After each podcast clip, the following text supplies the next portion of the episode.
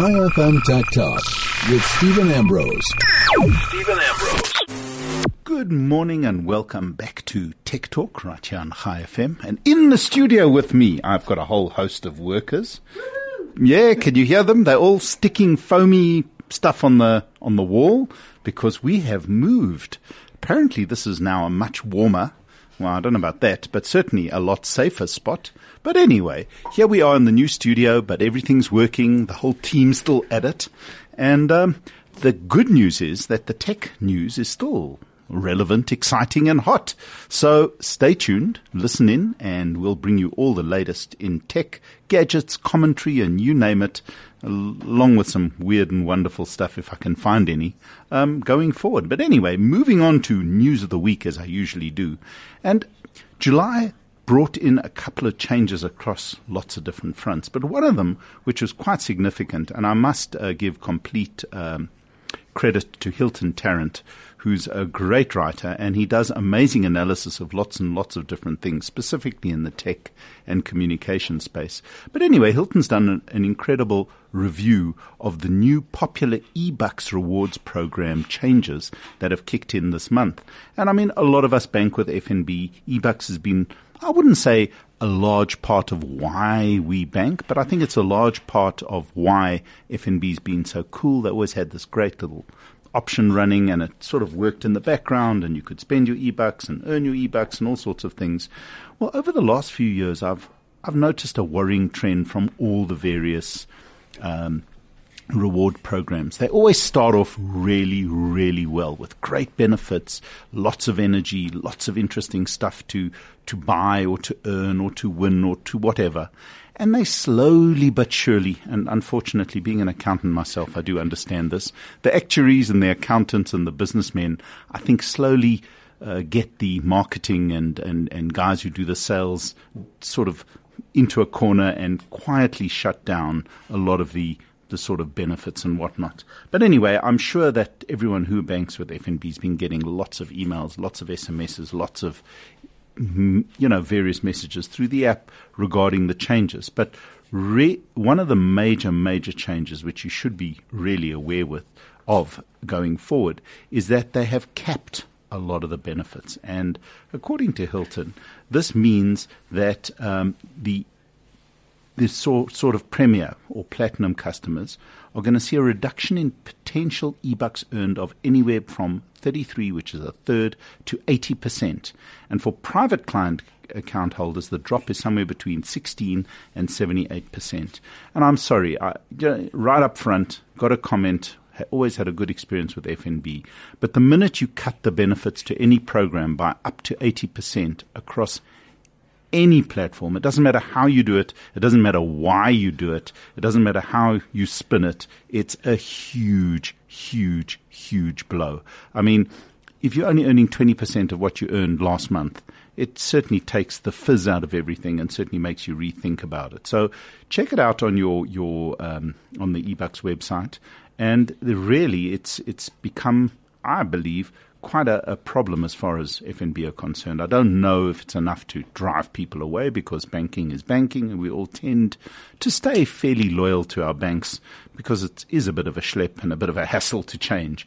But seriously, to drop your your earning potential of your of your clients from anywhere from a third to 80% is really not cool. And one of the steepest reductions, which I've noticed actually myself, because I always used to buy ShopRite Checkers vouchers, where I used to get 30% discount on the vouchers in eBucks, they've now capped that spend at round about 2,000 Rand a month. I mean, it's this.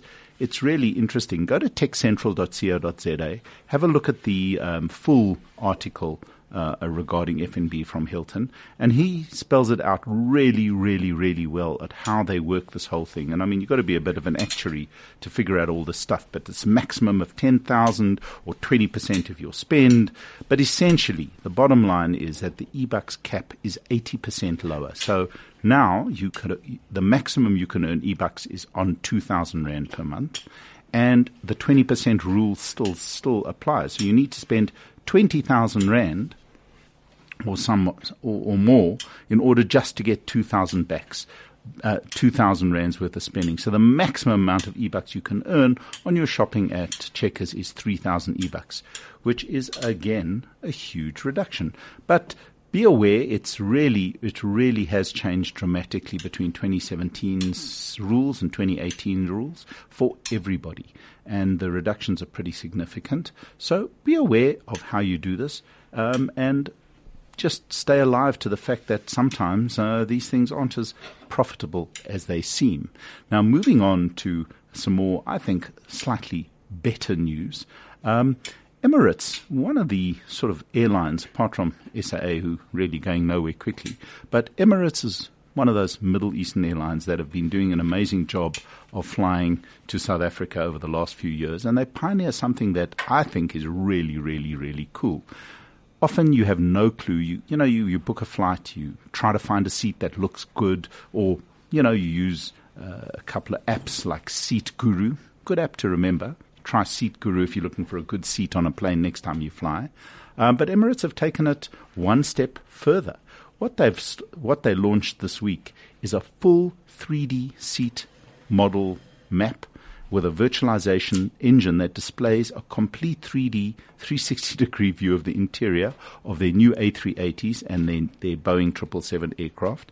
And they say they're going to expand this considerably over the next couple of months to all their aircraft. And you'll be able to, through the app on your, um, your smartphone using a pair of any, any VR types, uh, um, glasses or even the, the Google Cardboard, which is simply a, a you put your phone into a simple little folded cardboard VR device with two little plastic lenses, and you can move around and get absolute VR uh, experiences for really very, very, very little money.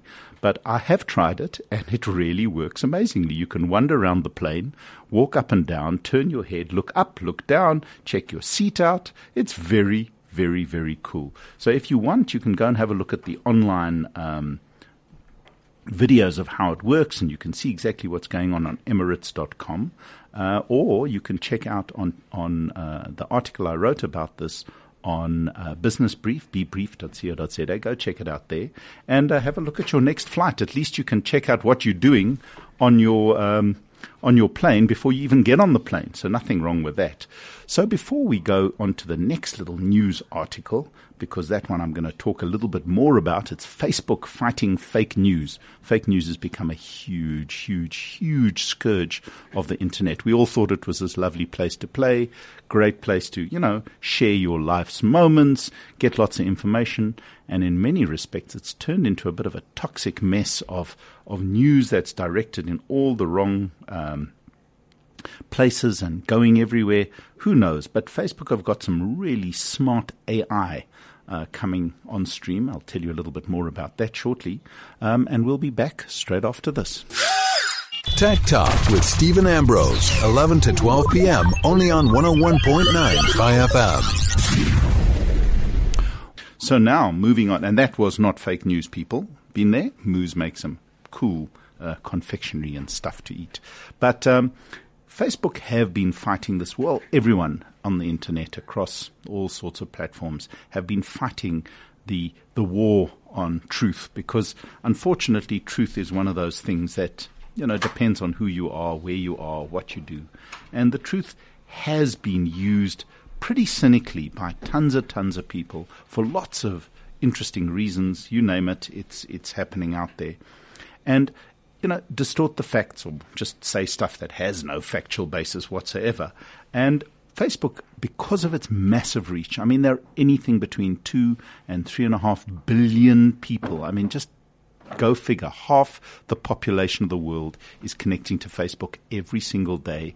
Obviously checking out all their cat videos and puppy pictures and you name it and, and the kids doing stuff and you traveling and looking like you're living the life.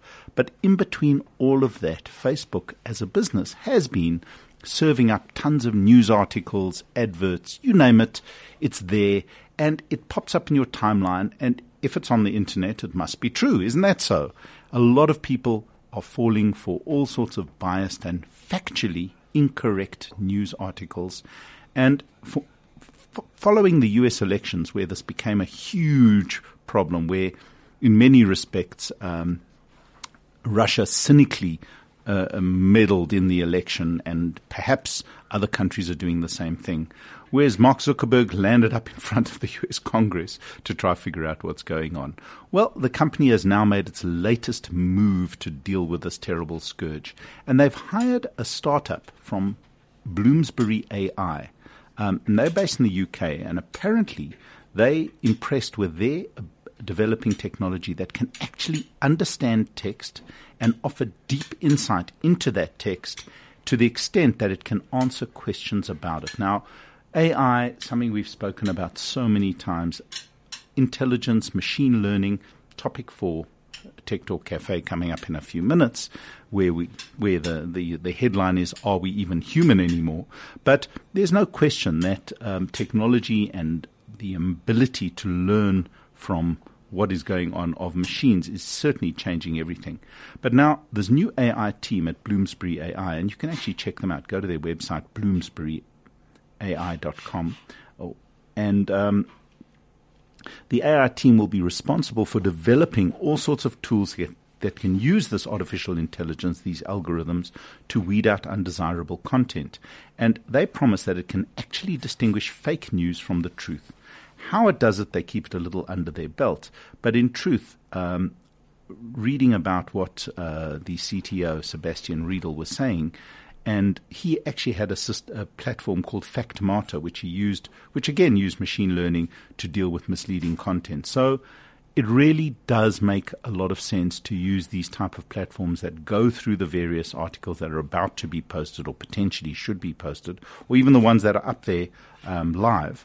Check them out fact check them against the evidence in place and remove them if they absolutely and completely don't meet the sort of um, criteria, or even if they're fairly softly adjusting of the truth, which propaganda often does. You know what they say: a 90% true thing with 10% lie can be just as powerful. So good on Facebook. Obviously, the the the the, the fake news scandal that hit them of late has had an effect and has definitely forced them to look long and hard at the content that they're serving up to their billions of, of users over the next little while. So expect to see less and less weird and wonderful stuff unless you follow people who insist on reposting weird and wonderful stuff. But even those articles should be targeted. If they're factually incorrect, complete fake news, you'll probably find that those articles land up just disappearing. So if you're one of those guys who like sharing these weird things that come on the web, you might find they just quietly disappear over the next little while. Now, moving on to some more uh, exciting news and something that I believe is going to bring a complete new era to South Africa and Africa.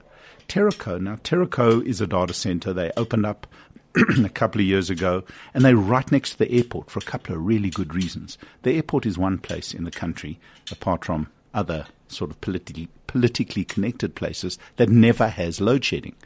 Absolutely 100% guarantee of power to um, the airport and its immediate surrounds. So Teraco have got a massive data center in Jet Park right near um, the airport, and they've just announced that they're going to expand that facility by a billion rand over the next little while. And I mean, that is just a huge, huge, huge growth in the data center. There, it's going to occur in two phases. Phase one, which is they're busy with right now, will grow the facility by 2,000 cabinets, bringing the total capacity to 5,700 cabinets. And if you can just it doesn't sound like much, but that many cabinets, that many servers, that much storage is pretty insane. That's already uh, about 4,000 square meters of, of floor space, expanding to 12,000 square meters across the campus by the, towards the end of 2019. Right now, if anyone's interested, they're using about 60 megawatts of power every day, and that's going to go up to 80 megawatts of power uh, in the next little while. But the bottom line here is that the expansion of data centers is absolutely following the key trend of what's going on in the internet. More and more devices are connecting. Your smartphone is is connecting to lots of other things, and most importantly, you and I are streaming and viewing and consuming tons and tons of video and audio content. More and more everything is going online and you don't even think about it. You pick up your phone, you sit down at your TV or you watch video, YouTube videos on your computer. You don't even think where they're coming from.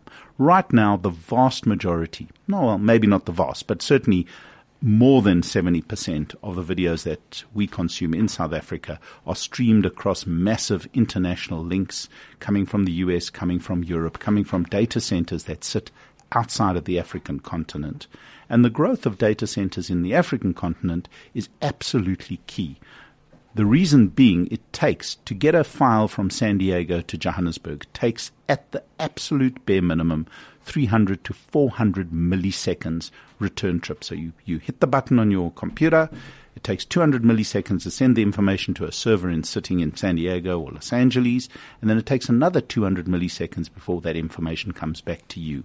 And the easiest way to figure that one out is try to use Siri or even Google. Um, right now, I'm not going to say the word because if I say it, all my phones light up and start talking to me, which is not cool.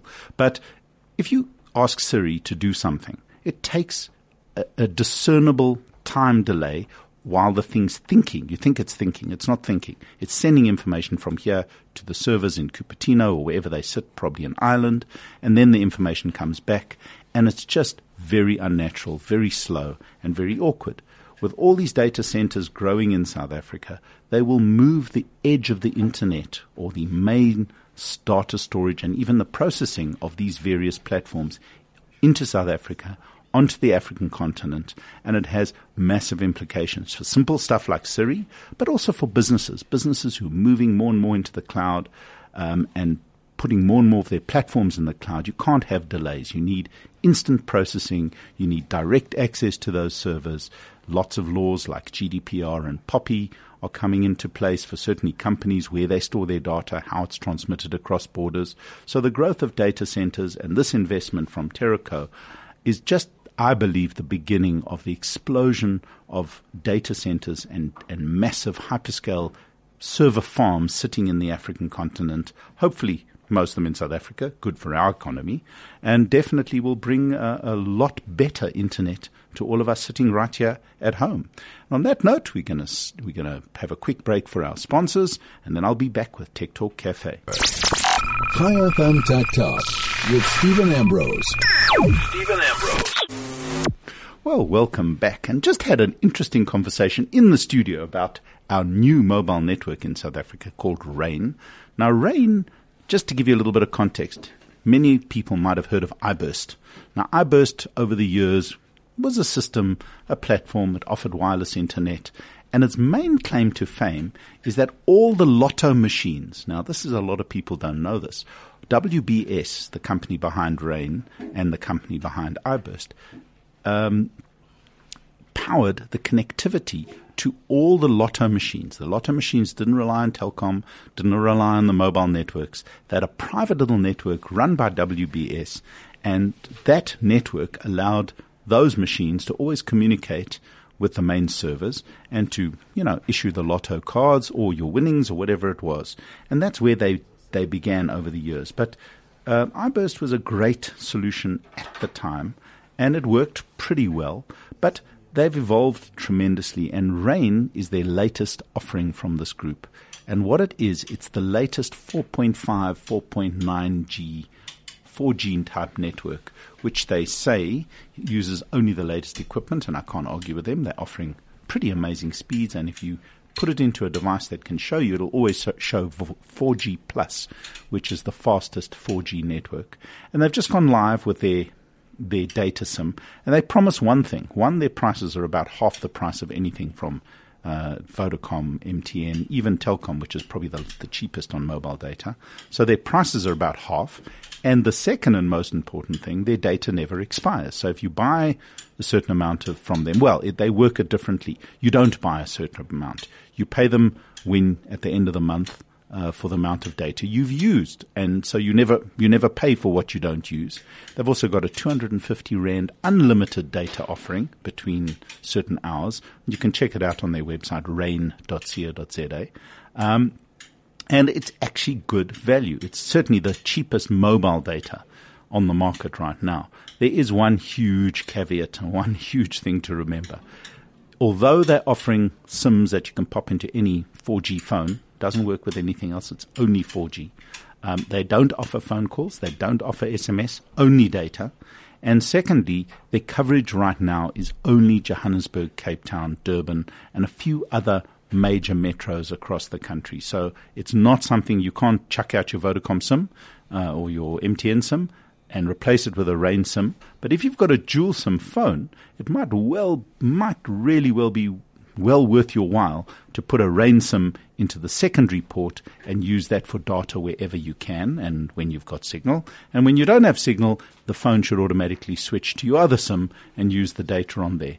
But uh, I know that gets complicated and we're always looking for a deal, but check it out, rain.co.za. Check their website out and have a look at what is going on there. It's, it's really, really good value.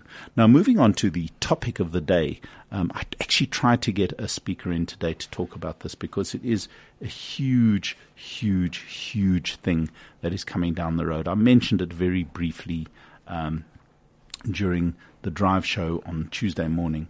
And the artificial intelligence and the rise of robots and AI and machines is really going um, ahead full steam. We're living in a world where this type of stuff might sound esoteric, it might sound out there. You know, who cares? Life continues. We move on and do what we need to do. But it is fundamentally changing everything and our interaction with everyone. And no greater controversy in the last couple of months has been sparked by a demonstration that Google did at their developer conference basically what they did, without warning people too much, they said they want to play an interaction of people or voices making a booking at a restaurant completely off the charts. In other words, it wasn't scripted. It was totally and utterly, although they did give a caveat that the system doesn't always work as well, and they showed us the best of it. But essentially, they've come up with a platform that based on your instruction. You say, do me a favor. Hi, Google, please make me a reservation at so and so restaurant for seven o'clock on Tuesday night. What the computer did, what Google's AI did, is it actually made a phone call to a Chinese restaurant um, and negotiated with a person who didn't speak very clear English, spoke all sorts of uh, curveballs about uh, making a booking and everything, and it actually made a booking using a totally natural sounding human voice, which went ummed and ah and paused and and waited and really was unbelievably, um, as I've just done, just unbelievably um, um, real. And they tried it again, making a hairdressing appointment and it sparked massive controversy. First and foremost, the voice did not identify that it was a computer and not a human. So people could theoretically be fooled by a computer to do and say and agree to things that they, they may not have if they were informed that it was a, a, a robot. And Google have said that in future, all these type of interactions will be prefaced with, hi, I am a Google bot. I'm phoning you from Google and uh, I need to make a reservation. But still, the fact that the voice is so natural and so easy and so simple um, and so smart is really pretty stunning. And it, it asks the question is, are we human? Or what is the definition of human anymore? If a computer can phone you, have a complete conversation uh, with all sorts of interesting curveballs and all the pauses that you don't even think for one second that that is not a human that you're talking to. It changes a whole lot of things. And it was very interesting. Some research was done in the UK recently, which asked people about their propensity to accept artificial intelligence in robots and things. And what was fascinating, they found in Japan, where they believe in something called the animus, which is the sort of the thing that your soul, your whatever you want to call it, residing in non-animate objects. They believe the animus can be in trees and in rocks. Interestingly, uh, the Kabbalah says the same thing. But apart from that, they were quite accepting of the fact that a robot itself may become fairly intelligent. And there is a huge, Japan is definitely way ahead in robotics. And they are creating companion robots because they have a massive aging population which needs companionship. And they've created the most remarkable companion robots, companion platforms that talk to you and interact with you and assist you and call help if it needs be, um, almost pretty autonomously from many, many, many respects. Whereas on the same token, and they, and the people there had no problem with those robots sounding human. In other words, doesn't matter. They don't have to identify themselves. They can sound human as long as they do their job. Whereas the same questions asked in Europe and America found that people are very, very skeptical of robots that sound human, which is very interesting. They don't mind AI assistants. They don't mind uh, robots that uh, do work, but they are a little skeptical and perhaps a little bothered by the fact that these particular devices, for want of a better word right now, um, sound too human or look too human for that matter. So there's a massive sort of divide in the world about what's going on. But the growth of AI is definitely um, growing tremendously.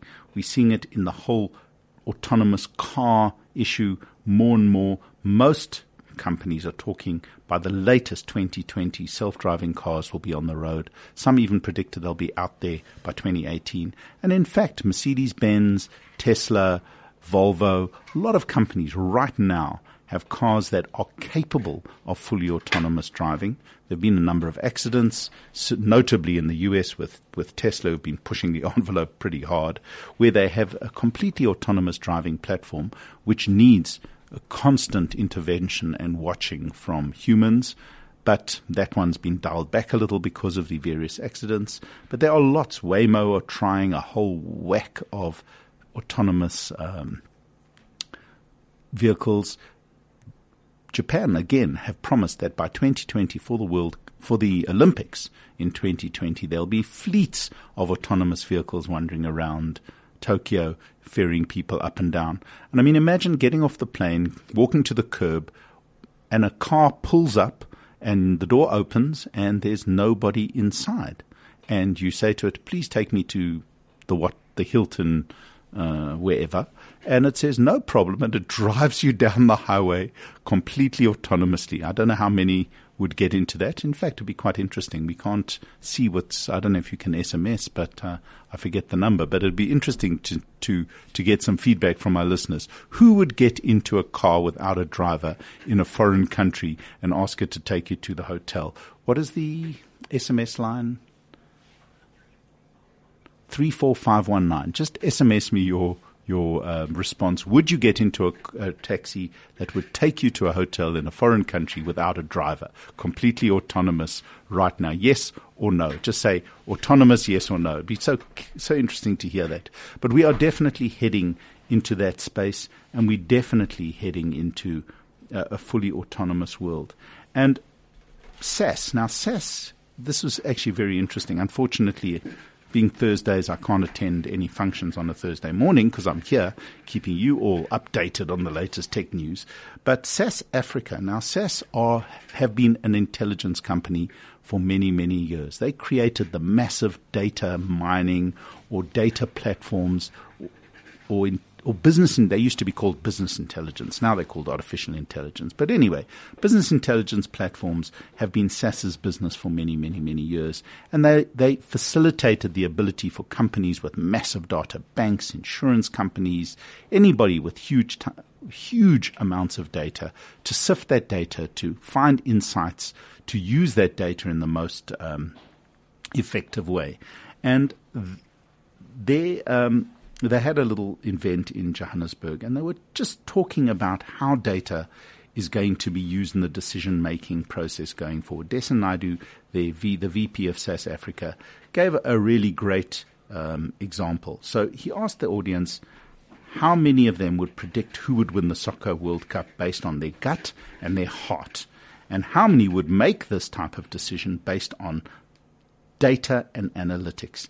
And 99% of the people in the audience, apparently, I wasn't there, but uh, colleagues of mine who were, said that most people said they would do it based on their understanding of soccer and their understanding of what's going on and who's the strongest team without any facts or data on the, on the ground. And imagine making multi-billion rand. We talked about this massive data center coming to Africa. Why would they spend a billion rand on a data center unless they had absolutely concrete, well, concrete, nothing's concrete, but certainly enough data, enough facts to make those decisions. And that amount of data, that amount of um, information, and the analytics and the collaboration that goes in with that is, is, is core to the whole new AI type field and the whole thing about where we can go with um, AI in terms of its growth, in terms of what it can do, and how it can actually help doing things uh, within the in the business space, and that affects you and I. So bots, conversational systems. You're going to see more and more of them. Oracle just launched their new platform for bots where you can simply text a bank, for example, and without having to phone them, without having to interact with a human being, you can get tons of information. In fact, all their frequently asked questions, or FAQs as they call them, can be put onto a platform where you can simply ask you know, what is the interest rate on my savings account? And it'll give you that information straight off the bat without you having to interact with a human.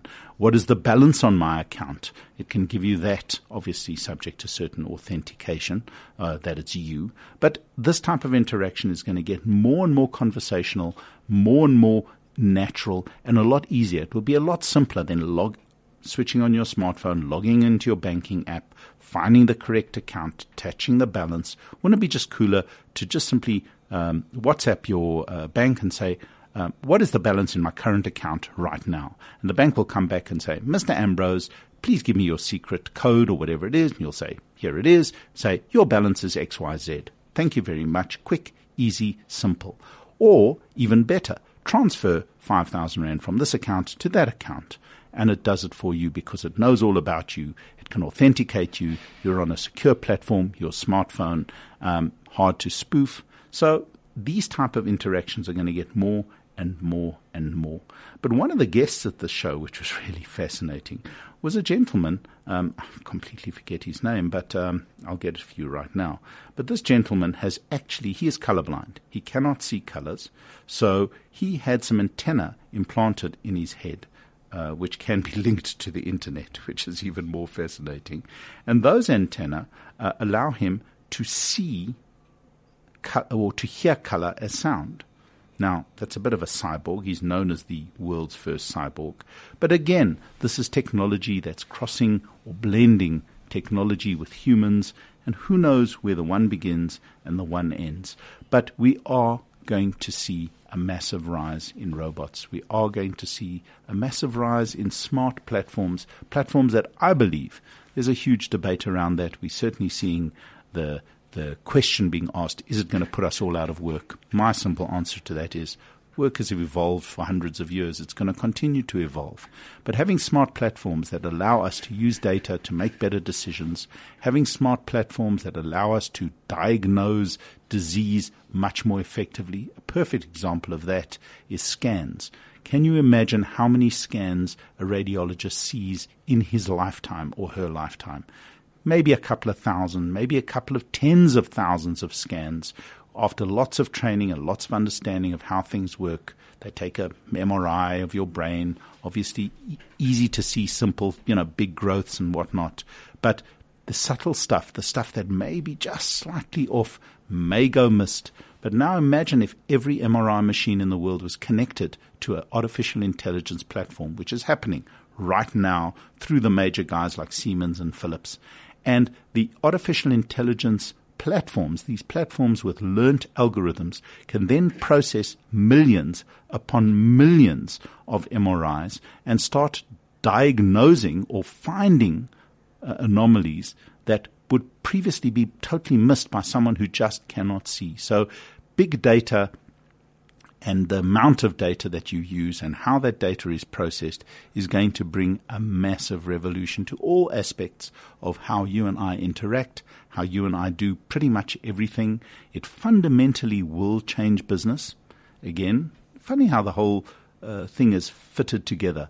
Massive data centers, what sits in data centers? Not just datas, not just data, not just information, not, not just all the pictures you take on Facebook, but all your business data, lots of computing power, platforms, systems, you name it, all sitting just an internet connection away.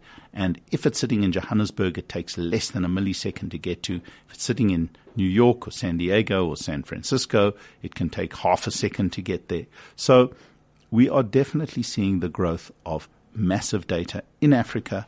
And there's no question that these are going to change the platforms across everything that we do, everything that we see, everything that we touch going forward. And um, we're going to see more and more of this, and it's going to become harder and harder to discern. And f- for myself, I have no problem with picking up my phone and saying, Hey Siri, oops, it might, yeah, it did, it listened. Hey Siri, please make me a reservation at uh, such and such restaurant for Tuesday night for six people and let me know uh, if it can be done. And Siri goes on and does that. But now, how does it do it? It can't do it through an app. It's going to make a phone call. That phone call might be natural, might be easy, and it comes back to me and say, and it then adds it to my diary saying, you're all set. Siri's busy chatting away to me. But, um, and you're all set for the appointment. You can do the same for doctors. You can do it for anything that you want to do. So on that note, we're going to have to continue this conversation about being human in a technology world straight after this. Tech Talk with Steven Ambrose, 11 to 12 p.m. only on 101.9 Chai FM. Well, welcome back. And this is extremely human. And we're talking about pie works, and we're talking about saucy burgers, flame grilled steaks, tender grilled chicken, and the best succulent beef ribs in Joburg. So if you're not hungry, I'm sure that didn't help much, but I hope you are hungry now. The good folks at the Pie Works and Grill would love to feed you. Ask them about their daily lunchtime special, sushi, and even about hosting the special family occasions. The Pie Works and Grill is in the Genesis Centre, Fairmount. You can call them now on 011 485 0354, or you can just pop in and get something to eat. Nothing wrong with that. Um, just to wrap up the whole smart um, intelligence, artificial intelligence, in many respects, this from a technological point of view, expect to see AI or what they call AI. It's machine learning, it's algorithms, it's simply smart stuff uh, going on behind the scene with lots and lots of computing power. Expect to see it in absolutely everything. You're going to see AI enabled blenders for your kitchen. You're going to see AI enabled smartphones everywhere. You're going to see AI across every business platform that you want. And the truth be told, it, sh- it, it really just reflects a shift in how smart machines are coming.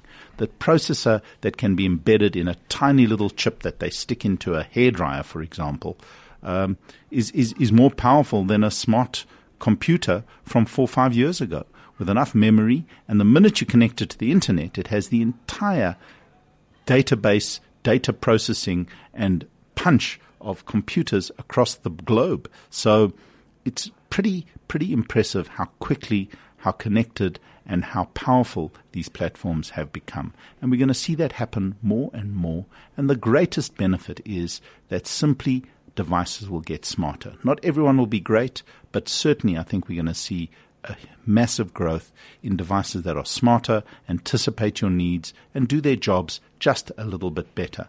And I, for one, cannot wait for the time where my interaction with a device will be entirely voice based, will not uh, need me to type away for a million miles at my desk. And um, although it's a different skill, I would love to dictate all the articles I read uh, to some sort of bot that quietly formats it, gets it ready, and posts it for me. Cut down on tons of time of messing around on the internet. So stay tuned. I will bring you more and more of these smart platforms. In fact, I, I missed the opportunity to tell you about one that uh, crossed my desk this week. It was absolutely fascinating.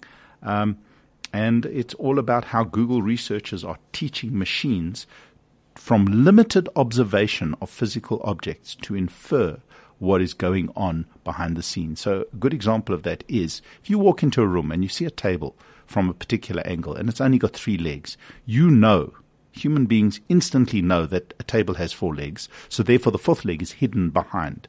Now, think about it. How does a computer know that? And how do you program a computer to know that there's a fourth leg hiding behind one of the legs simply because of perspective. Well, Google researchers have figured out a way to let machines learn that for themselves. So from limited amount of views of a particular room, particular object, the computer itself, without any explicit programming, can figure out and render exactly what that object would look like from another perspective. Now, just uh, think about that. We'll leave it at that for now. And I'm going to be talking about one of my favorite things every week is just a cool, cool, cool gadget. Now, Nokia, who doesn't know Nokia? Many, many, many people started their mobile life with a Nokia. Everyone, I would say, in the studio and certainly in the office has had a Nokia at some point in their life. Now, Nokia missed the boat. They decided that big touch screens, when Apple brought them out, were a fad. They would go away. Who wants a screen without a keyboard? And, you know, things like that. Well, they certainly blew that one. And after much ups and downs from being the largest manufacturer of mobile devices in the world, they're now a small startup based in Finland. But when I say small startup, they have brought out now into their second year as a small startup, they've brought out a huge range of Android based phones that are certainly true to the whole Nokia ethos of old. Great cameras, great construction. But what they've added, which is really interesting, I think, is great value. Now, I've played with a whole host of different Nokia devices over the last little while. And the latest one that landed up in on my desk this week, or last week in fact, was the new Nokia 6.1. They launched the 6 last year, which was great value, um, decent quality smart device. But they've now improved it to the new 6.1, um, and it's just hit the, the shelves in South Africa. And right up front, let me tell you, this is a th- it, it is 3,000 3,900 Rand. So around about just under 4,000 Rand, you get a really, really cool looking smartphone. It's complete aluminium with a 5.5 inch screen. It runs the latest version version of Android Oreo 8.1, and they promise it'll go up to uh, Android 9 as soon as that's available. Um, it has all the connectivity you can imagine. It's got a high res 5.8 inch screen, as I mentioned, complete with Gorilla Glass, so it's, it's scratch resistant. It's LTE. It'll even do LTE advanced. It's got all the latest Wi-Fi, Bluetooth 5. Well, there are not a lot of Bluetooth 5 devices around, but more and more are coming out. And the benefit of Bluetooth 5 is greater range. So if you walk away from your phone, it's not just 10 meters. I think it's up to 15 or sometimes even 20 meters. Secondly, massive improvements in power saving. So for example, Bluetooth 5 headphones could almost quadruple the amount of battery life uh, available because of the smart connectivity and also better sound quality and higher data rates. So nothing wrong with that. So it also comes with, in I think, in this sort of space, sort of mid-range or lower mid-range space, with 32 gigs of storage, and uh, you, there's an SD card slot, so you can even add more storage if you want to store music and videos or whatever it is. It also has a really, I wouldn't say the best, but certainly a decent camera, 16 megabyte uh, camera on megabyte, uh, 16 megapixel camera on the, the rear, and it's done in conjunction with Zeiss, and an 8 megapixel front camera, and it can actually capture video in 4K at 60 frames per second, so you can get really fast, really good videos. In my experience, I've been using it for a little while. The camera's good. It's not great. It's certainly not in the region of 20,000 Rand ca- uh, smartphone or 15 to 20,000 Rand smartphone camera great, but it's very, very, very acceptable to very good. It's not great in low light, very good in, in, in normal bright light, um, and very easy to use. Great little camera app, easy to use. The only little drawback that I feel that the 6.1 has, and for the price, it's certainly competitive with anything else out there, is it uses an octa-core 2.2 Cortex processor, which is not basically it's a Snapdragon 630, which is a very solid mid-range processor. If you're playing games, slows things down a bit. You can play games, not a problem, but it's not great. Um, every now and then it stutters a little, even running the latest version of Android. And one of the things that um, Nokia promised, and I think it's an absolute selling point, the version of Android on their phone is absolutely stock standard. They're part of the Android One initiative from from Google. So in other words, they're promising you the cleanest, latest, freshest, and most updated Android platform out there.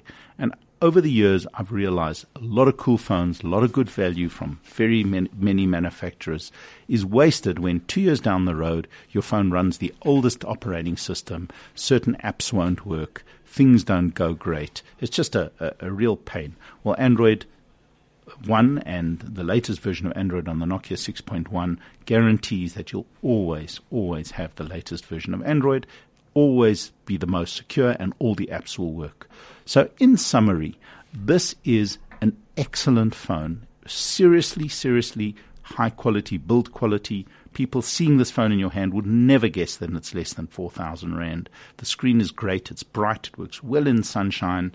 Um, the camera is very good for the money. Uh, it is a little bit slow, but I think most people won't even notice that. So if you're looking for a great brand with good support in South Africa, available from all the operators, 5.5 inch, it's quite heavy. And when you throw a case on it, which I recommend being all aluminium and glass, it might get a tad bulky. That's a little drawback. You've got to feel it. But really, an excellent quality phone, great value, um, great build quality, and all the little cool Nokia touches when you switch it on. It sounds like a Nokia. It goes doodle doodle doodle doo, just like Nokia's used to do. So check it out. I think it's available pretty much anywhere that you can buy smart devices. And that's the new Nokia 6.1. It really is a rock solid mid range phone. It looks and feels absolutely brilliant. So on that note, we're going to have a quick break and then I'll be back with a warning and a great new little app that may or may not, you know, just do something that you need.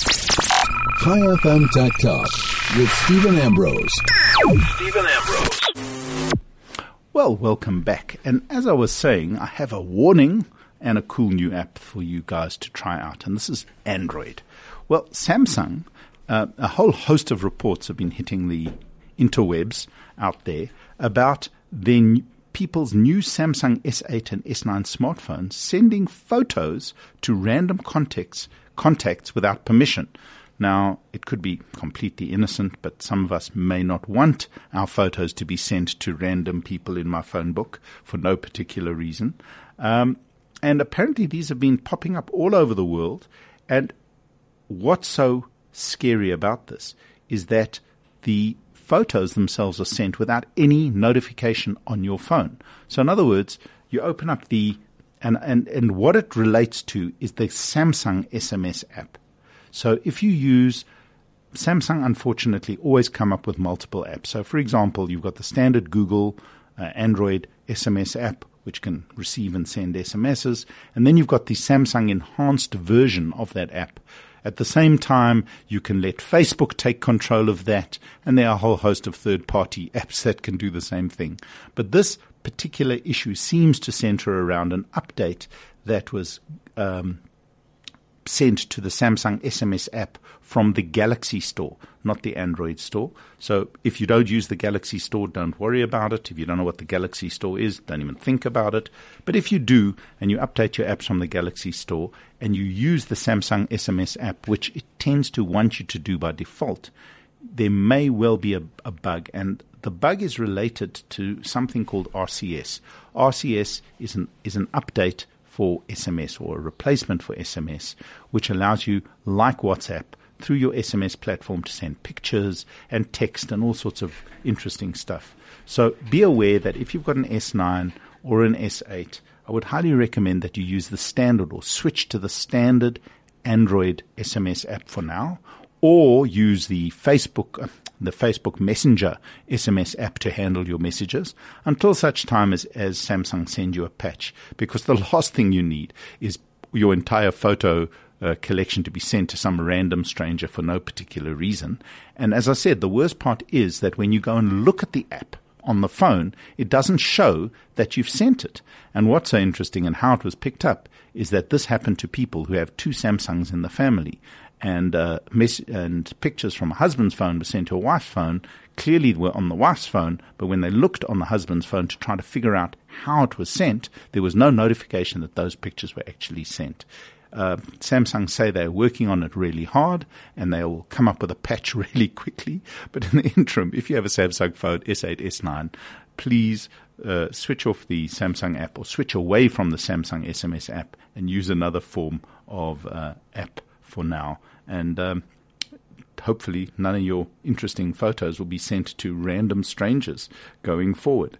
Now, the, the, the app that I wanted to recommend to people, and this is specifically for Android guys, all the Apple people out there have been using FaceTime for ages. Video, it's brilliant. You could FaceTime from your laptop, you could FaceTime from your phone, you could FaceTime from your iPad. You can almost, I don't think you can, but you could almost FaceTime from your watch. So, and the benefit of it was that you, you logged in once and you logged in across multiple devices. You could even have three iPhones, two iPads, two laptops, all connected to the same Facebook platform, and you could answer on any one or initiate messages from anyone. It was just a simple, easy way to video call across every single device that you had within the Apple ecosystem. Well, Google have been perfecting their FaceTime app called Google Duo. Now, most phones well, most of the newer phones come with Google Duo pre-installed. It's there. It's a FaceTime style uh, video conferencing or video app where you can see the person and chat to them. And if it's not, you just go to the Google Play Store, you download Duo, D-U-O, easy, and you can install it and start video chatting instantly. I know there are a lot of them out there, but I must say Google Duo is great. The reason to use Google Duo, one, it's really well integrated into the um, Android platform. Two, it's very light on data. I must say, the little bit that I've used it, it's pretty light on data. And the quality across somewhat dodgy networks is really good. So try it out. But what they've announced is that the app, if you update the app now, which is cool, um, if you have it, you can update it. And if you don't have it and you download it, you can now sign on to more than one device, just like um, your friends with their Apple phones. You can now sign onto multiple devices with your Google Duo app, and you can receive your calls, video calls on all those apps. You can view them, you can sign in, you can sign out, you can initiate from it directly, and um, it absolutely works perfectly. I've tried it on a couple of my devices, and there's no question that it's it's one of the better, easier, simple. It's got a great simple interface. You don't have to be an expert to use it. You just it connects to your your phone book. And if someone else has got Duo, you can instantly, that's the one catch. Both of you have to have Duo, same as Skype or any other platform. So if you have it, try it, and you can now sign on to your other devices. You can have two or three phones all connected to the same Duo account. And on that note, I can see I'm being waved at while they continue to glue stuff on the wall here in the studio. The glue is making me sound a little bit more excited than I normally would. It's quite interesting. So on that note, till next week, this is Steven Ambrose for Tech Talk right here on Chai FM.